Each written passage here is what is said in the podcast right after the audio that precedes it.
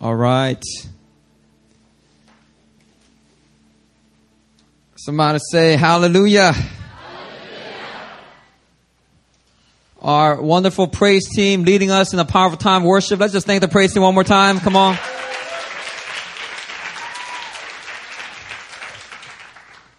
Uh, the praise team is just coming back because they had the privilege to lead worship at Jubilee Church's retreat this past weekend.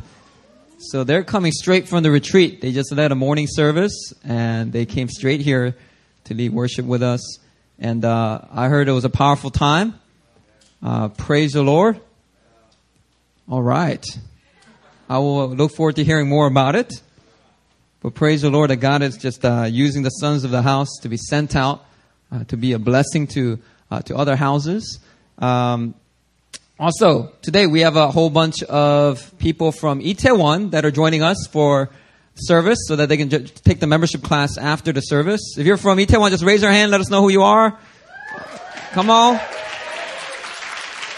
Be, be loud and proud. Come on.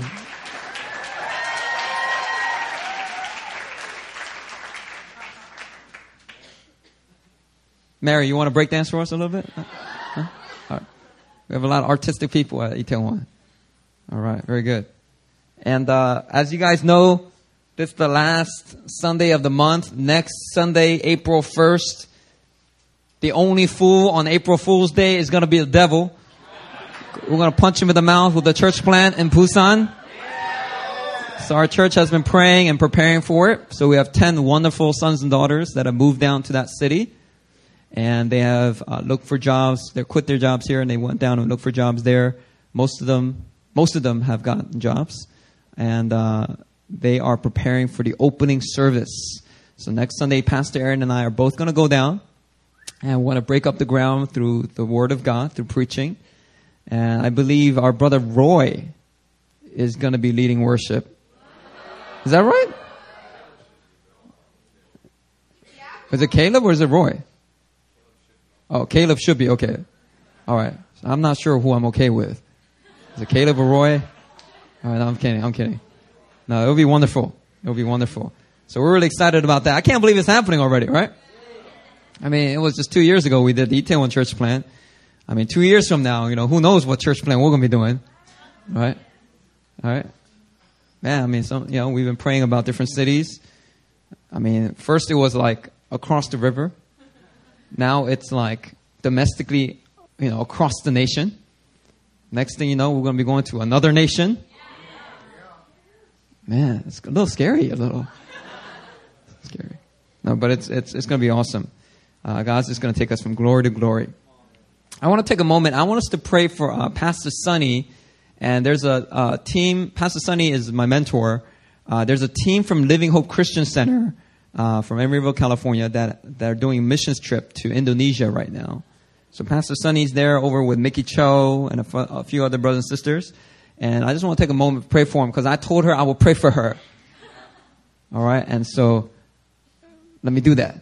Uh, just bow your heads with me, Lord. I just pray for uh, Pastor Sonny and the missions team from Living Hope that's in Indonesia right now. Uh, just as you have spoken over her, that she will operate at a new level. She will operate at a greater level of authority. That greater signs and wonders and miracles will manifest. God, we pray, Lord, that you will run, your word will run swiftly through her and through this trip, and that we would see and hear great testimonies of people getting healed, people coming to salvation, a fire of revival falling upon Indonesia. We just pray, God, blessings upon Pastor Sonny and her team right now. Yeah, just build them up, strengthen them on this Lord's Day. We ask it in Jesus' name. Amen. Amen. Praise the Lord. All right, turn with me to Romans chapter 1.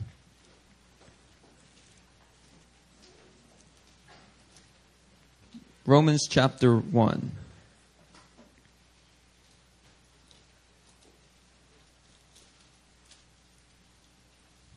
And I'm going to read I'm going to read from verse I'll just read from verse 1 and I'm going to stop at verse 6. Here we go. Paul, a servant of Christ Jesus, called to be an apostle, set apart for the gospel of God, which he promised beforehand through his prophets in the Holy Scriptures concerning his son, who was descended from David according to the flesh, and was declared to be the Son of God in power according to the Spirit of holiness by his resurrection from the dead. Jesus Christ our Lord, through whom we have received grace and apostleship to bring about the obedience of faith for the sake of his name among all the nations, including you who are called to belong to Jesus Christ. Amen. According to verse 6, who do you belong to? Jesus. Say, I belong to Jesus Christ.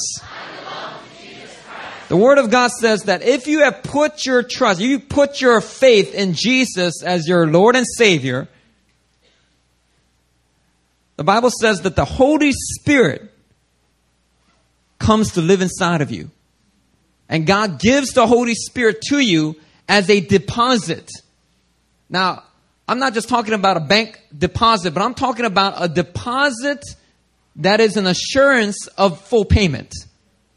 The Holy Spirit is the deposit guaranteeing the everlasting life that is to come. And the Bible also says that if you put your faith in Christ, that means that you belong to Christ. If this if, if this is if this is the arms of Christ, right here is where you belong. You belong to Christ. This is where you belong. Everybody say this is where you belong. In Song, Song of Solomon, chapter 6, verse 3, is a famous verse. Many of us know it. I am my beloved's and he is mine. I am my beloved's and he is mine. You don't know that song? It's an oldie. Man, all you backsliders don't know that song. But, but those of us who are faithful in the church all these years, we know that song. I am my beloved's and he is my. All right, that comes from Song of Solomon, chapter 6, verse 3. And it's true. If you put your faith in Christ, you belong to Christ, and He belongs to you. I mean, I mean, you know, it's a different sense than, you know, it's not, you know, but yeah, you belong, He belongs to you. Um, Mark 9:41, Jesus said, "Truly I say to you, whoever gives you a cup of water to drink because you belong to Christ will by no means lose his reward." So there's that concept of, again of us belonging to Christ. And because you belong to Christ, the Bible tells us that nothing can separate you from His love. There are some well meaning Christians that read the Bible in a funny way. Okay, now maybe not in a funny way, but they don't read their Bible, they read their Bible in a different way. And they come to these conclusions that you can lose your salvation. That if you do not persevere as a good Christian, if you don't walk in the Word of God, you can lose your salvation. So therefore, there are certain churches that will teach, uh, if you say, I, I, I became a Christian, for me, for example, I became a Christian between fourth and fifth grade through summer vacation Bible school. Hey, don't despise those VBS programs, all right? You know, the Kung Fu Panda, whatever they're doing these days. Those things are powerful, right? You know, one day, I mean, I went to those things. All I was doing was fighting other kids. I, we were learning Taekwondo, vacation, you know, Korean vacation Bible school. You know, they, they put in Taekwondo in there. I'm learning Taekwondo. I'm like fighting with other kids. And then on one of those days, the Chondosanim, she, it was a female Chondosanim. She gave the gospel presentation and she said, if you want to receive Christ, stand to your feet. And, and nobody stood. But I remember all I know, I just felt this uneasiness and burning in my heart. And I was like, I got to stand up. So I stood up. And then she said, sit down. So I sat down. And then she said, for those who stood up, come to my office after the service. So I went to her office. And then right there, she led me in a prayer to receive Christ. And then one year later, the next summer, she sent me a little certificate saying, You are a Christian. Congratulations. That's how I received Christ. And some people, you know, you guys receive Christ in different ways. Some people don't really know the exact date on which they got saved. That's okay. That's all right, you know.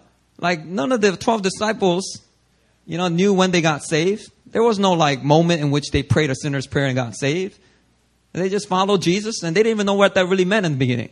And they have deeper revelations of that. And for some people, that's their story. You, you just kind of follow Jesus, but then you get deeper revelations of that. Right? But an important thing is that you are following Jesus. There's got to be a commitment. A commitment. There's got to be a faith that's committed. You know what I mean? It can't be just a mental assent. Oh, yeah, I agree with Christianity. That doesn't get you saved. Right? It's, it's a willful decision you make to follow Jesus. Um, and some people believe that uh, some churches will teach you that if you pray this kind of sinner's prayer or you make this decision to follow Christ and then you backslide real hard, like our brother Diddy over here,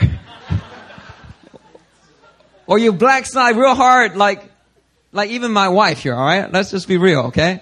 Her testimony is she received Christ at a young age, and then the devil just lied to her and just attacked her.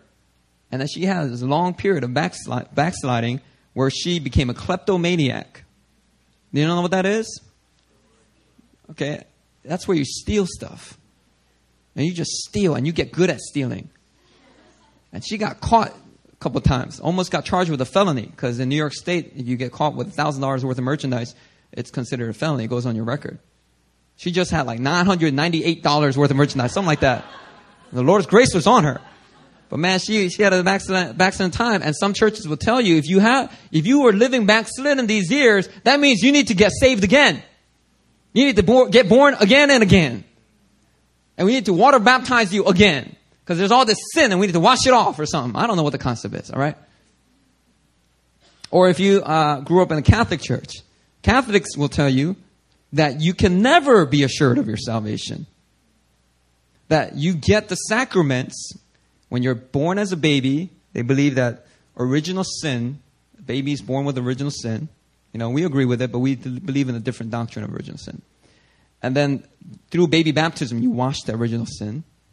And then from there, as the baby grows up, the baby has to continue in the grace of God that helps to save that person through partaking in the church's sacraments. So in the uh, certain period in church history, to be excluded from the Catholic Church meant you were going to hell because you didn't have access to the graces, the sacraments by which you can get saved.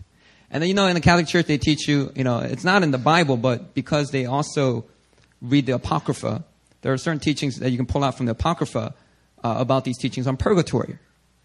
All right? And so if you didn't really do a very good job of partaking in the sacraments, and you didn't do a good job of confessing all your sins and you died suddenly or something like that, then you might end up in purgatory.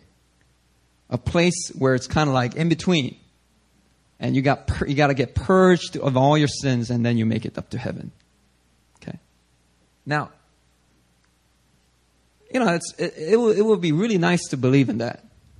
You know, it would be really nice to believe in that. But it, you're not going to find support for that in the scriptures. You might pull it out of the Apocrypha, you might want to keep believing it because it's in the tradition of the Catholic Church, but you're not going to find it in the Bible.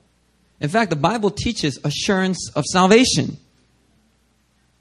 It teaches some parts where it looks like you got to work out your salvation, but that's a misunderstanding of the Greek word sozo.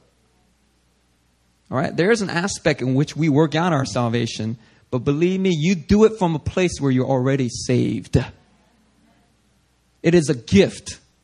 God doesn't give the gift in increments. You know, here's my gift of everlasting life. I'm afraid that you might backslide. So here, I'm just going to give you 20% today. 20% five years from now. No, when God gives it, He gives it to you. It's the gift of everlasting life. And so, we believe in most of evangelical Christianity that has been largely influenced by the reformers and through the reformed theology of the reformers. We believe in assurance of salvation. And therefore, we take the verse literally. Nothing can separate you from the love of God. Neither height, nor depth, nor angels, nor demons, nothing in all of creation, neither the past, present, can separate you from the love of God that is in Christ Jesus our Lord. So I teach here at this house once you belong to Christ, ain't nobody can snatch you out of his hand. Isn't that good news to you? That means even your foolish, knuckle-headed ways cannot snatch you out of his hand. That's awesome news because many of you in here, you're backslidden. All right, that's right. A lot of backsliders in here that came back to Jesus through our ministry. And if you really were saved, we tell you, hey, you don't have to get saved again. We're just going to establish you in the truth that Satan lied to you about. So, yeah, you cannot unbelong to Christ. Once you belong to Him, nothing can separate you. Now, what does it look like to belong to Christ? I think that's a good question to ask. I believe to belong to Christ means that you have a new nature. God gives you a new heart, a new spirit, new thinking, new habits, new kinds of relationships. You are a new creation. The old has gone, the old has gone, the new has come. That means that there are old ways that we need to dissociate ourselves from. Now, because we are creatures of habits, we, we need some time even after we get saved. It's not like an instant thing. You know, the instant thing is called justification. That is your the gift of everlasting life. That's instant. The moment you receive Christ, that's it. You're justified. If you really want to get deep, you know that it happened before you were born. Anyway, justification is instant. But sanctification is worked out throughout your lifetime. That is the process of un- unlearning your old ways. Because before you got a revelation of who Jesus really is, you got set, you got, you have to survive for yourself. You have to learn how to make it. Because the world is pretty, you know, jacked up. And they do some jacked up things. They say some jacked up things to you. And if you just don't know how to survive, then you're just to not make it. So there's ways in which you get set. And these are your, your psyche. Your psych, that's why we have the study of psychology. Psychology is really the study of how man deals with life apart from God in a lot of ways. And then there are studies of how man deals with life with God gets that gets kind of sprinkled into psychology, but it's mostly how man deals with life without God. And so you have this soul. The Greek we call it psyche, which which is where we get the word psychology. And when you become a new creation, God has to purge these soulish ways out of you, your old ways out of you. And so the Word of God says um, things like Ephesians 4:22, "Put off your old self, put off your soulish ways." It says, "Put off your old self, which belongs to your former nature of life, and is corrupt through deceitful desires." When you belong to Christ, that means that these deceitful desires no longer belong to you. When you belong to Christ, you have a new nature in which you walk. You know, some people will say, well, Jesus said, I tell you the truth, anyone, everyone who sins is a slave to sin. You see, the reason why I struggle and the reason why I'll never break this struggle, the reason why I'll always just be a sinner until I get to heaven is because really I'm just a slave to sin. Jesus said it. Everyone who sins is a slave to sin. And oftentimes that's what religion will give you. Because religion wants to beat you down. Religion wants to keep you humble and keep you broke. I forget how Pastor Benjamin said it. There's like a black Pentecostal way of saying it. Anyway, religion always wants to try to keep you, keep you down, keep you humble, and keep you broke. But if you read the rest of the Bible, it doesn't end there. Jesus said everyone who sins is slave to sin. But in Romans chapter 6 verse 6, it says, we know that our old self was crucified with him so that the body of sin might be done away with, that we should no longer be slaves to sin. Oh, come on. Where's the religious spirit on that verse? Some people stay at that revelation. Everyone who sins is a slave to sin. Oh, that's my revelation. Oh, I'm just a slave to sin. I just need to stay humble because I'm weak. I'm a sinner. And they need to keep reading their Bible. Because if you keep reading your Bible, you'll get to Romans chapter 6 and it says, Jesus, the same person who said that, he died on the cross for you so that you will no longer be slave to sin. The sinful ways don't belong to you. You don't belong to those sinful ways. Who do you belong to? You belong to Jesus.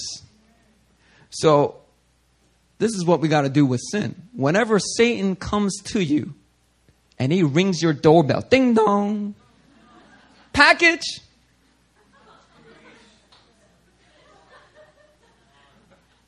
I got a package here for Doug. Package here for Billy. It's a big one. I think you want to take a look. It's, it's a package. Right? We don't even need to open that door. We just say, Satan, I know that's you. That's not my package. That package doesn't belong to me. I belong to Christ. You know, but you know, what, what Christians do? Oh, let me see what's inside. I love packages. You know, let me just, let me just, you know, let me just take a peek. Let me just click my mouse once. Let me just open the magazine. Just let me take a, let me see what kind of weird, deceitful things are out there. Let me see what kind of jacked up, sinful things are out there. And you, next thing you know, the package is all over you.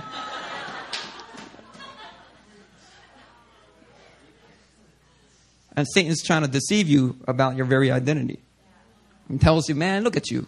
You're not a Christian. You don't belong to Christ. If you belong to Christ, why would you be doing this? You're just a little hypocrite.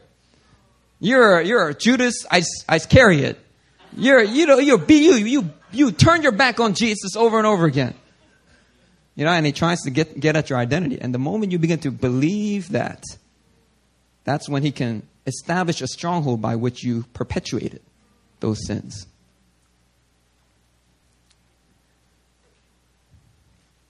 Galatians 5:24 says, "Those who belong to Christ Jesus have crucified the flesh and its passions with uh, have crucified the flesh with its passions and desires."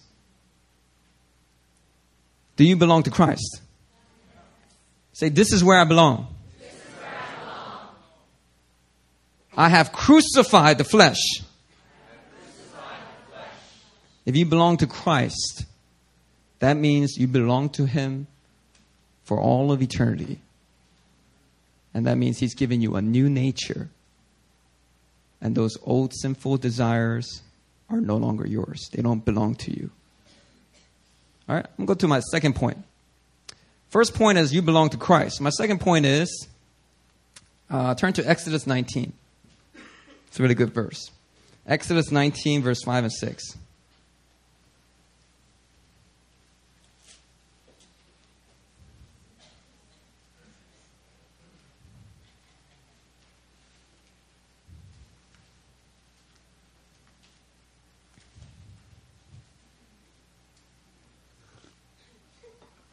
Exodus 19, verse 5 and 6. Let me read that.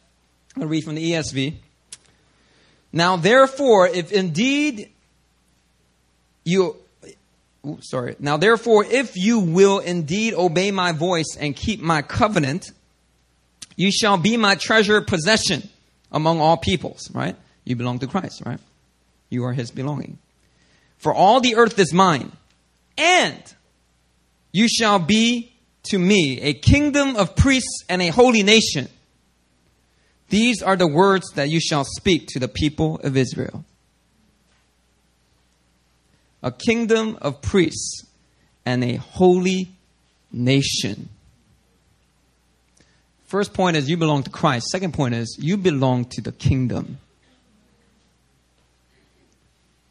God has chosen you out of all the peoples of the earth He's chosen you not just to be individuals that believe in Christ, but He's chosen you to raise you up as a kingdom, a nation, an ethnos, a people that does not have a geographic boundary, but they all share the same allegiance to the same king. A kingdom of priests and a holy nation. Now, I know that the literal plain reading is applies to Israel. All right? But you have to understand that the Word of God is living and active. The Word can have more meanings than what it just appears. And I'm learning in my church history class, man, this allegorical way of reading things, it's, it's very slandered. It's very looked down upon. But man, if you study church history, man, all of our great church fathers did it. All right, I know Origen. He he um, he's the one who said, just as the human body is uh, like body, soul, and spirit, so so the Word of God also has a body, soul, and spirit. The Word of God has a literal meaning, it has a moral meaning, and then it has the spiritual revelation. The mystery of the kingdom is there. And when I read that, I was like, Hallelujah! I was getting all excited. But you guys know Origen doesn't have the best reputation in church history, right? Because he got a little too crazy speculative. And so a lot of uh, historians will say that Origen went, went off in the deep end. But it wasn't just Origen. It was Ambrose of Milan, the guy through whose sermon Augustine came to Christ. It was August, Augustine himself who had this three or fourfold way of reading the scriptures. Anyway, man, uh, the jury's still out about this, but you know what I've noticed is I've already been doing interpretation in these kind of, you know, unsafe ways, dangerous ways that some, you know, evangelical scholars will label it. But when it comes down to it, man, if you don't read the scripture like it's living and active, if you don't, if you don't interpret it, if all you do is interpret it historically, uh, if you interpret it uh, just in a literally man, a literal, literary manner, with grammar studies and word study, if that's the only way you interpret it, you're going to miss the revelation that's there. You're supposed to interpret it with the Holy Spirit. But, you know, I believe that the more mature you are, the more you're able to handle these things in a sound way. Because I also know about the stories of people who have very strange interpretations. You know, who takes these types of Origen's teachings and say, oh, I'm tempering the Bible like our church fathers did, but then they come up with all kinds of foolishness. That's usually a, a person who have an orphan spirit, rebellious spirit, independent spirit. You know, they just want to go around, interpret the word of God the, the way, whatever they want with no accountability. Anyway, I'm, I'm, I'm sorry. Let's come back, right? This originally was spoken to the Israelites, but because the word of God is living and active, this word is being fulfilled, I believe, today through the church. It was fulfilled to a certain degree in the people of Israel but it is being fulfilled in its fullness in the church. And we are a kingdom of priests. You belong to the kingdom. Jesus said in Matthew 19 14, He said, Let the little children come to me and do not hinder them, for to such belongs the kingdom of heaven. Those who have that childlike heart, Jesus said, belongs to the kingdom of heaven. Little children belong to the kingdom of heaven. This is where you belong. You are a kingdom, a kingdom of priests, a kingdom of warriors, a kingdom that is out to confront another kingdom.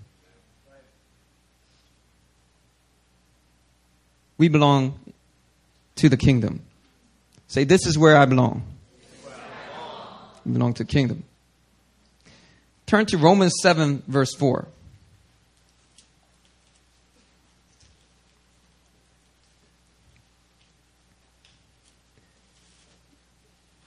Romans 7, verse 4.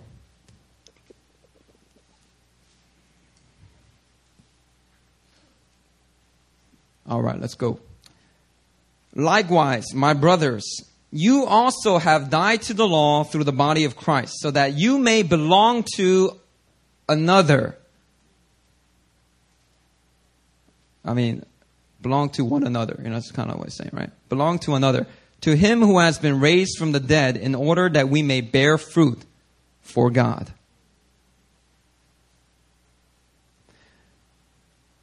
Not only is Christianity, you know, about believing, we have to understand that Christianity is about belonging. Christianity is about belonging. And here, the word is saying that you may belong to another. you may belong to another. Now, I'm, I'm interpreting that to mean that you may belong to one another, to each other. And I, I think I did a study right, but let me come back to that. All right, I don't have to use this as my main text. All right, that kind of threw me off just there. Belong to another. All right, I don't think that's talking about Jesus, so that you may belong to another. To another. Anyway, I, I can use other main texts. Anyway, uh, in the NASB it says, so that you might be joined to, you might be joined to another. Now, this morning, a very wise man said, God is relational, and he desires for us to be relational. That's a powerful word, huh? It was said by our backslider, Diddy Kang here, when he was leading Sunday swim this morning. He said, God is relational, and he wants us to be relational. Meaning that in the book of Genesis, when God created the world, He didn't say, let me create man in my image. If you look inside the Hebrew, it actually is plural. God says to himself, let us make man in our image. Who's, who's God talking to there? Is he talking to Satan before he fell? Is he talking to the archangel uh, Michael? to Gabriel, you know, hey, let us make man in our image. No! Because God is a triune God, God by nature is relational. And it was out of the overflow of his intimacy within the triune Godhead that he decided, man, this is so good. This love that we have here, man, this is so good. We need to, we need to share it. And so they created man in God's image.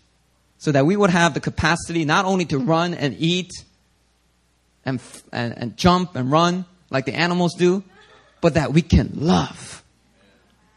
That we would have moral capacity.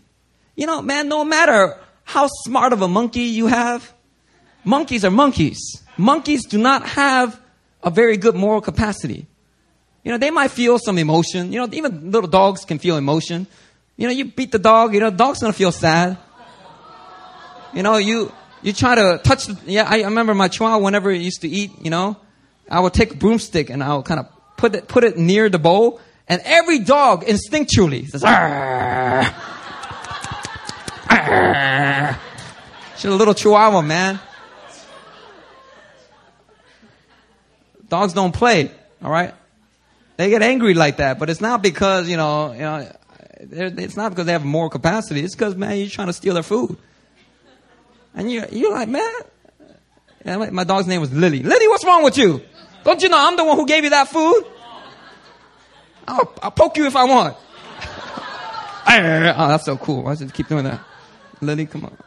Um, Lily would just, you know, but animals don't have more capacity, man. Animals don't have the capacity to build, to create, to have dominion. Right? Have you ever watched TV, watched YouTube? Man has subdued, right? I talked about one week, I talked about killer whales. I mean, who thought of that? Whoever thought, man, I think we can tame a killer whale and I think we can swim with it and he will push us up and make us do flips and then we can start a theme park around it. I mean, who ever thought of that? I want to be in the room when they thought of that idea. But anyway, they did it. Man did it. Crazy. They tamed elephants. And that's why we have movies like Dumbo. You know, and they try to create a movie around an elephant having the moral capacities and the emotion capacities of a human. You know, like, you know, elephants, man, don't know anything. They're just getting beat. They're like, stop beating me. Hey, you know, they're not even thinking that. They're just getting beat, beat. Stop, do whatever it takes not to get beat. You know, and, and, and an elephant, once you've tamed it, there's a chain usually around its foot. But once you've tamed it, you can take the chain off. The elephant won't move within the radius that you set. Man, I've never seen a monkey do that. I've never seen a chimpanzee taming a killer whale. You will never see that because animals are not created in God's image but man is. And when man created man, I mean, when God created man, He said, let us create man in our image, meaning I'm relational. And when I create anything in my image, they're going to be relational too. You know, so even if you've been hurt all your life, no matter, no matter how much you want to deny it, human beings are creatures of social, they value social value, connection. They're social beings, is what I'm trying to say. We learned that in ethics class, all right? Eh, Hindus, Buddhists, atheists, they're all social because we're created in God's image. We're created to be relational. Now, if you ever watch animals, you ever watch Animal Channel? Man, it looks like animals are loyal to each other, right? But when that cheetah comes, see ya! Ain't no loyalty in that. But what do you see the Marines doing, you know? Marines, one of their men go down, and they go there, take their bullet, you know, they take the grenade, try to save somebody. I've never seen a zebra do that for another. There's no loyalty. There's no, they're, they're, they're not relational creatures, all right? But God has created us to be relational. Now, now what I'm trying to say is, as God has set you apart to be his people, the Greek word ecclesia means called out ones. The word church has a strange history I'm learning right now. So church is not like a literal translation of ecclesia. It's the closest thing, or it's, it's one given to us by tradition. But the literal meaning, it comes from ek, and the um, uh, Hebrew noun uh, meaning called out, uh, to call out. I call out. Ek call, is out from. Like that's where you get ecstasy. You know, ecstasy is a state of where you feel out of your body. You know. Anyway, ecclesia simply means called out ones. God has called us out of the world. He's made us a people who are called out ones to belong to each other. Not only do we belong to Christ, not only belong to his kingdom, we belong to one another. And so I, I, have to break down Romans 7 4. But, you know, if you go to 1 Corinthians chapter 12, we have the beautiful imagery of a physical body. And Paul uses this imagery to say that we are the body of Christ. Symbolically, figuratively, just as you have a physical body with different parts, the church is the body of Christ. And it has its different parts. But what we have to understand as Christians is we're not just called to believe, we're called to belong. When God calls you to be a Christian, He doesn't call you to be a Lone Ranger Christian. There's no such thing as a Lone Ranger Christian. You are called to belong to a local church. You're called to belong to a local family. You know, any knucklehead can say, I belong to the universal church. Capital C church. The invisible church. All right, and, and I and I used to say the same thing. I used to say, man, that's where it's at. It's not about the local church, the small C. It's about the capital C. We got to build the capital C. We, that's why we got to do evangelism missions because it's all about the capital C. It's about the, the invisible church, building the invisible kingdom of God, the big universal Catholic church, the big universal church. Right? That's what I used to say too.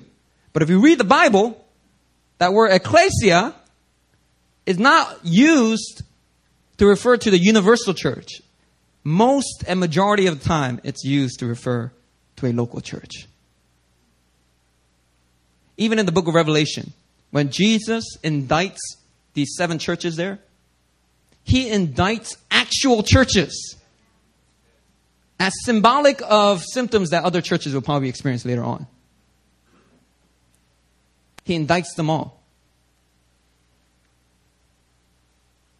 That word ecclesia, that word church, is oftentimes referring to the local church. And when you are set apart, God calls you to belong to a local church. That's what sonship is all about. Now, here at New Philly, we talk about this concept called sonship all the time. And it comes from scripture, right? God has not given you a spirit of, uh, that makes you a slave again to fear, but the spirit of adoption as sons, right? And the NIV, says, spirit of sonship, by whom we cry, Abba, Father. Jesus said, Blessed are the peacemakers, for they are sons of God. Apostle Paul says, Those who are led by the Spirit of God are called sons of God, right? The Spirit the, the uh, concept son, sonship, is all over the Bible. So we're not just children of God, we're sons. Because children, you just have the image of children and childlike hearts and children. I mean, let's play. Let's, you know, holy laughter. Let's praise. Let's dance. And I'm all for that. Praise the Lord. I like being a child of God in His presence. But a son, a mature son, has certain responsibilities, is entrusted with certain authorities, is charged with certain assignments. And so I've, I've have a, I put a lot of value in the concept of sonship, not just being a child of God. I call people sons. Even if they are acting immature, childish as a Christian, I'd say, man, you are a son. Rise up. There's an inheritance for you to possess. Now, I know, I know in this, in this church, if you notice, you know, when I pray for even a sister, I'll say, you are a son. Spirit of the Lord says, you are in sonship. You are a son. You are a precious son. They're like, um, I have long hair and long eyelashes. And please, that's a little offensive. I'm a sister. I'm a daughter. All right, but why do I stick with the concept of sonship? Because sons in ancient history, even in today's in today's society, all right, sons get the inheritance. And in that sense, we are all sons of God through faith in Christ Jesus, the Bible says. You have an inheritance to possess. But here's the thing about the inheritance the inheritance is placed within the body of Christ, it's placed in the church. So if you want to get your inheritance, you got to relate to the body of Christ. You got to be committed to a local house. You got to learn how to relate to your brothers and sisters. Even when it's difficult. Even when you feel misunderstood. Even if you don't like the way the, the, the spiritual father of the house looks like. You don't like the way the pastor is doing things. If God's called you be, for, for you to be in that house, you gotta learn how to relate to that house. Because God has called you to belong to another. You know, um, Pastor John Michael over at Itaewon, he uh, serves at orphanages in Korea. And if you ever really, if you ever gone and done orphanage ministry, you know that when you go to the orphanage, you're not supposed to call them orphans. But oh, hi, look at this orphan. Look at that orphan. You're not supposed to do that. I didn't know that when I first went to India. Like, oh, what a beautiful orphanage you have. And the orphanage directors never call it an orphanage. They call it a children's home. Why? Because they're doing all this work to break off the symptoms of what orphans usually go through. Feeling abandoned, feeling like they can't trust people, you know, walls up and all that stuff. They're trying to break that down and you come and you just establish it by calling them an orphan. Doesn't really help them. So they call it a children's home. So John Michael, he uh, serves at uh, a children's home here in Korea and one thing he's always pointed out is that if you go to India, man, there's like so many orphans. Uh, sometimes we just don't know what their story is. You know, there's all kinds of poverty and corruption there. So parents can get murdered one night. Next thing you know, the child's out on his own, and, and an orphanage will come pick him up. You know. Or, or, or uh, we also know, you know, Slumdog Millionaire, right? If you saw that movie, that's like true stories. If you, we've, we've been on several trips to India. You go to the local train station, what do you see? Jamal, is that you, Jamal? You know?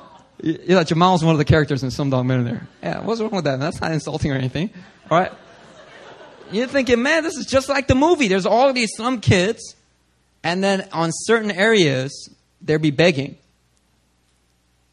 And the, and the kids that are lucky, they can see, they can walk, and they have arms.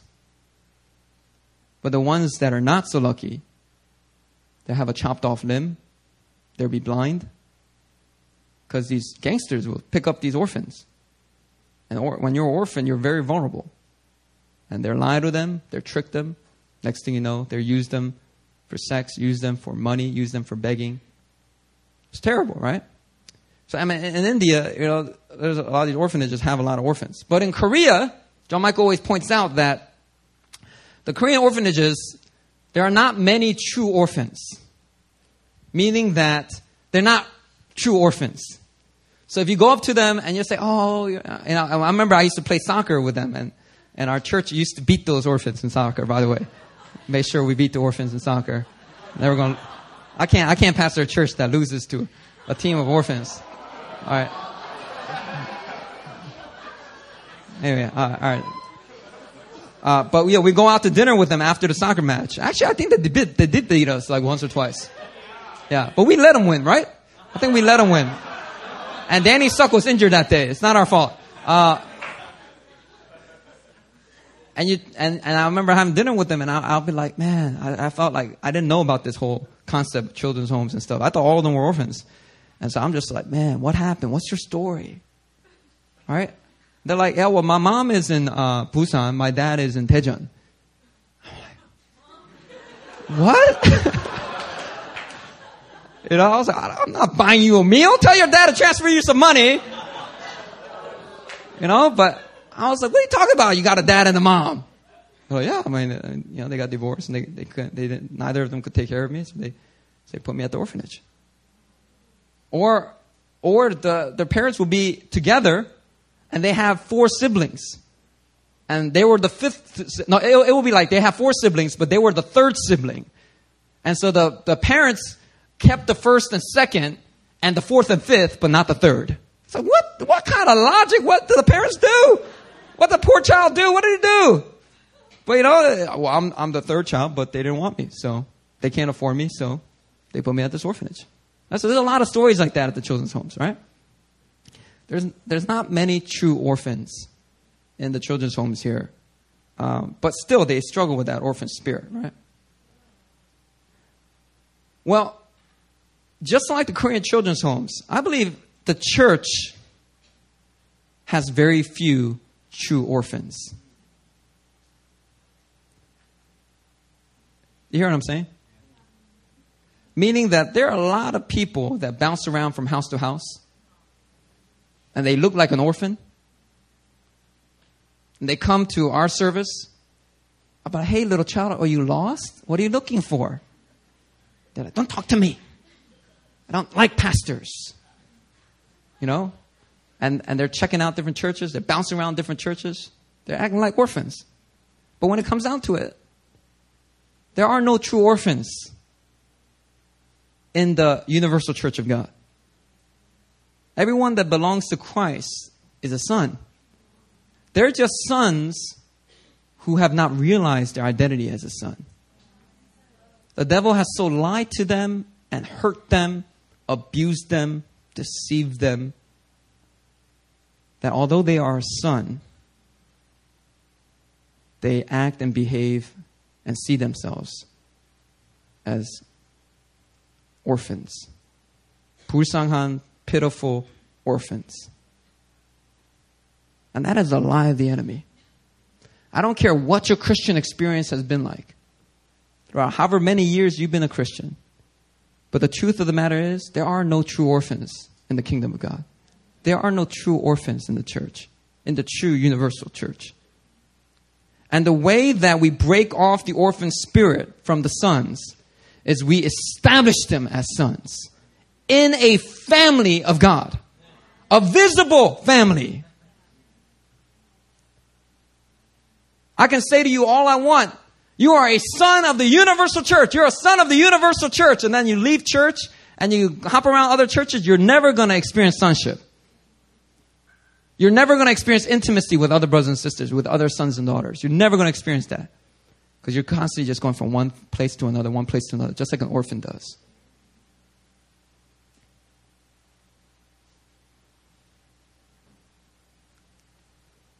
Jesus said this in John chapter 14. He said, I will not leave you as orphans.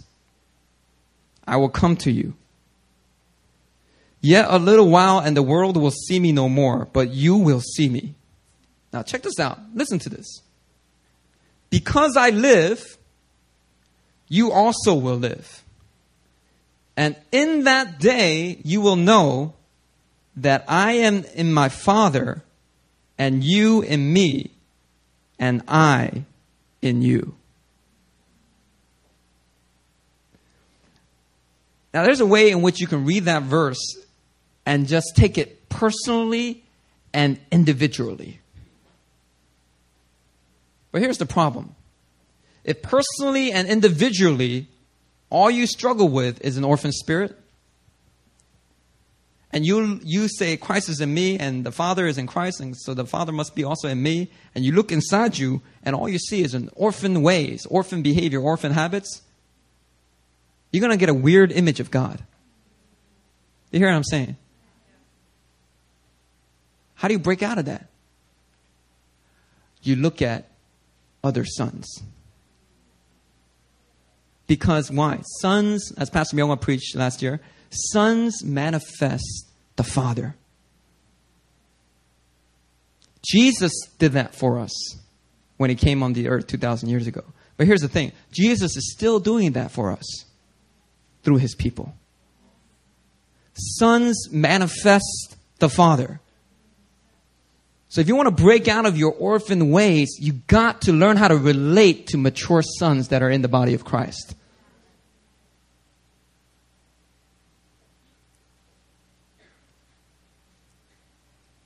This is where you belong. In a community, in a family. And let me tell you right now, Jesus didn't die for a girlfriend, right? He didn't die for a, uh, a little bit of dating uh, pleasure, a little bit of dating rush. He died for a bride, a permanent covenant one that will last throughout all of eternity. He sealed it with his blood. You know, here's a little revelation for you. For everyone in here that is truly in Christ, they have the Spirit of God in them, and they're truly in Christ. When you get to heaven, or when you when there's the culmination of new heaven and new earth, and we live for all of eternity in our glorified state, right? When we live for all of eternity, guess what? They're going to be there too. Even the ones you don't like. They're going to be there. And you probably will spend time with some of these guys. I, am sure there's be a lot of millions of people up there, right? A million, million people that will, that will be there for all of eternity. But look, man, you're going to have to talk to them, man. And if you really avoid them, Jesus is just right there. Jesus would be like, uh, Isaac, let's have a talk right here. Do you really, do you really love me? then talk to my sheep. Talk to your brothers and sisters. Go talk to David An. He's actually a precious young man. Don't let that misunderstanding that you had on earth keep bothering you right now.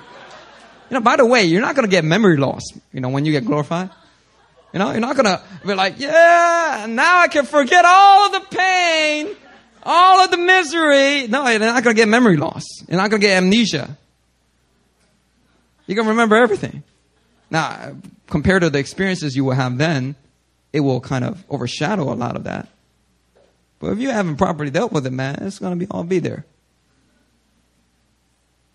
Anyway, what's my point, right? This is where you belong. You belong in Christ, you belong in His kingdom, and you belong to His people. You belong to the church. And that's why our church, we have things like uh, our membership class. But we believe it's not just about attendance. We're not running a movie theater here, right? If all we want to do is increase the attendance, all right, there's little things that we can do. We can get rid of prayer. Why? Because prayer freaks some of the people out. The way we pray, you know, I'm telling you, some of the newcomers at Itaewon when they're telling me, man, I saw y'all praying. I was like, I'm not coming back. But then that same week, I was like intrigued by the way you prayed. And I was like, I've never seen a church pray like that. Let me just go back just to see it one more time. And people, if we want maximum attendance, man, we'll get rid of certain things. We'll get rid of my sermon.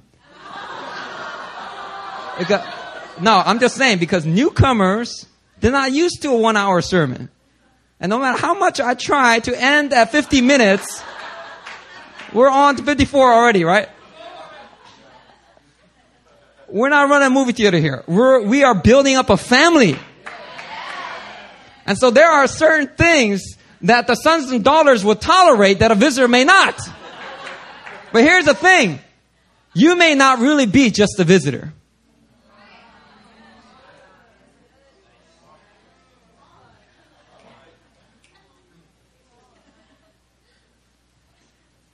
Let me, let me just give you a practical word of advice before I close, right? Check this out. We got our retreat coming up in one month, right? We got 200, like almost 220 people signed up for this retreat. We're really excited. It's going to be powerful. Last year we had 175 people, right? It's going to be even more this time. It's going to be powerful. There's going to be a lot of people there. There's going to be people from other churches that are also going to come. Uh, and we, we're going to bless them to come and join us and then go back and be a blessing to our church. It's going to be awesome. But let me tell you something right now. If you come to the retreat as a visitor, you'll be blessed. As a guest, you'll be blessed.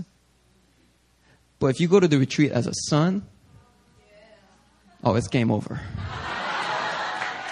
Can I tell you that right now? Let me tell you that right now. I'll tell you that right now. David An, right? David An last year, because of the tsunami in Japan, he, he was doing a mission trip with Campus Crusade in Japan. He got evacuated and he, he had to come to Korea. So he was here for a few weeks and he joined us for our retreat. David came as a guest and got mega blessed.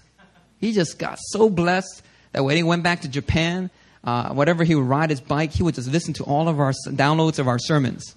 He just downloaded all these sermons. And it's so funny. I'm getting emails right now, steady emails. Like every three days, I'm getting an email of people that have this crazy appetite. They download a hundred sermons at a time and then they'll listen to it in two weeks. I'm like, what kind of, do you have a job? How do you do that? How do you do that? You know, and David's just like listening to all of our sermons and he just, he just so, something got awakened in him. And that happened to him as a guest. What David doesn't know is what's going to happen to him this year. Because he's going to this retreat as a son.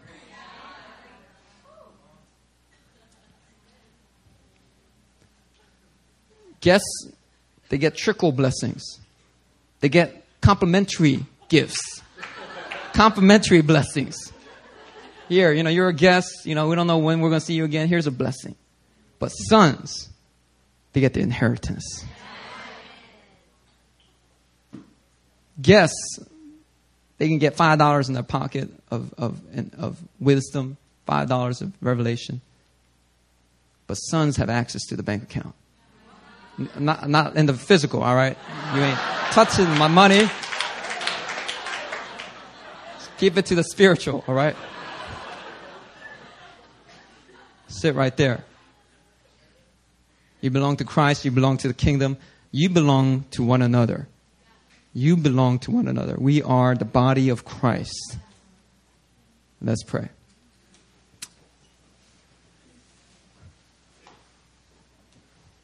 Yeah, the praise team come up and uh, lead us in the closing song.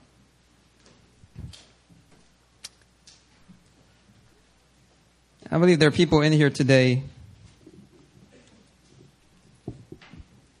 When I say that word orphan, you kind of cringe.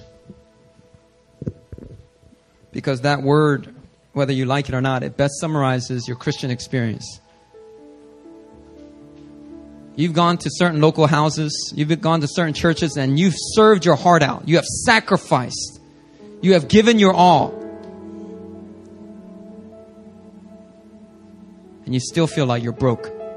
You still felt uh, you were despised. You weren't celebrated. You weren't recognized. You weren't honored for your contributions. And you said, forget this. And you decided to go searching for another home searching for another church. But here's the thing Satan, when he saw you searching for that other church, he took hold of that opportunity to extend that time of transition beyond what God had ordained it. And so you've been in between for many, many years. And you've been wondering why your Christian life is so full of defeat, so full of shame so full of confusion. And God the Father is saying, You're not an orphan, you are a son. I have a rich inheritance that I want to give you. It is an inheritance that cannot run out. Everything that I have is yours. But you got to stop hopping around and get established in sonship. You got to get established. And yes, you have to learn to relate to the rest of your brothers and sisters. Some of them are easy to love because they're mature. Others are not so easy to love, but you are to still love them because we are all one family and everyone is saved by the same grace that I've dispensed. You're not better than someone else. You're just at a different place of maturity.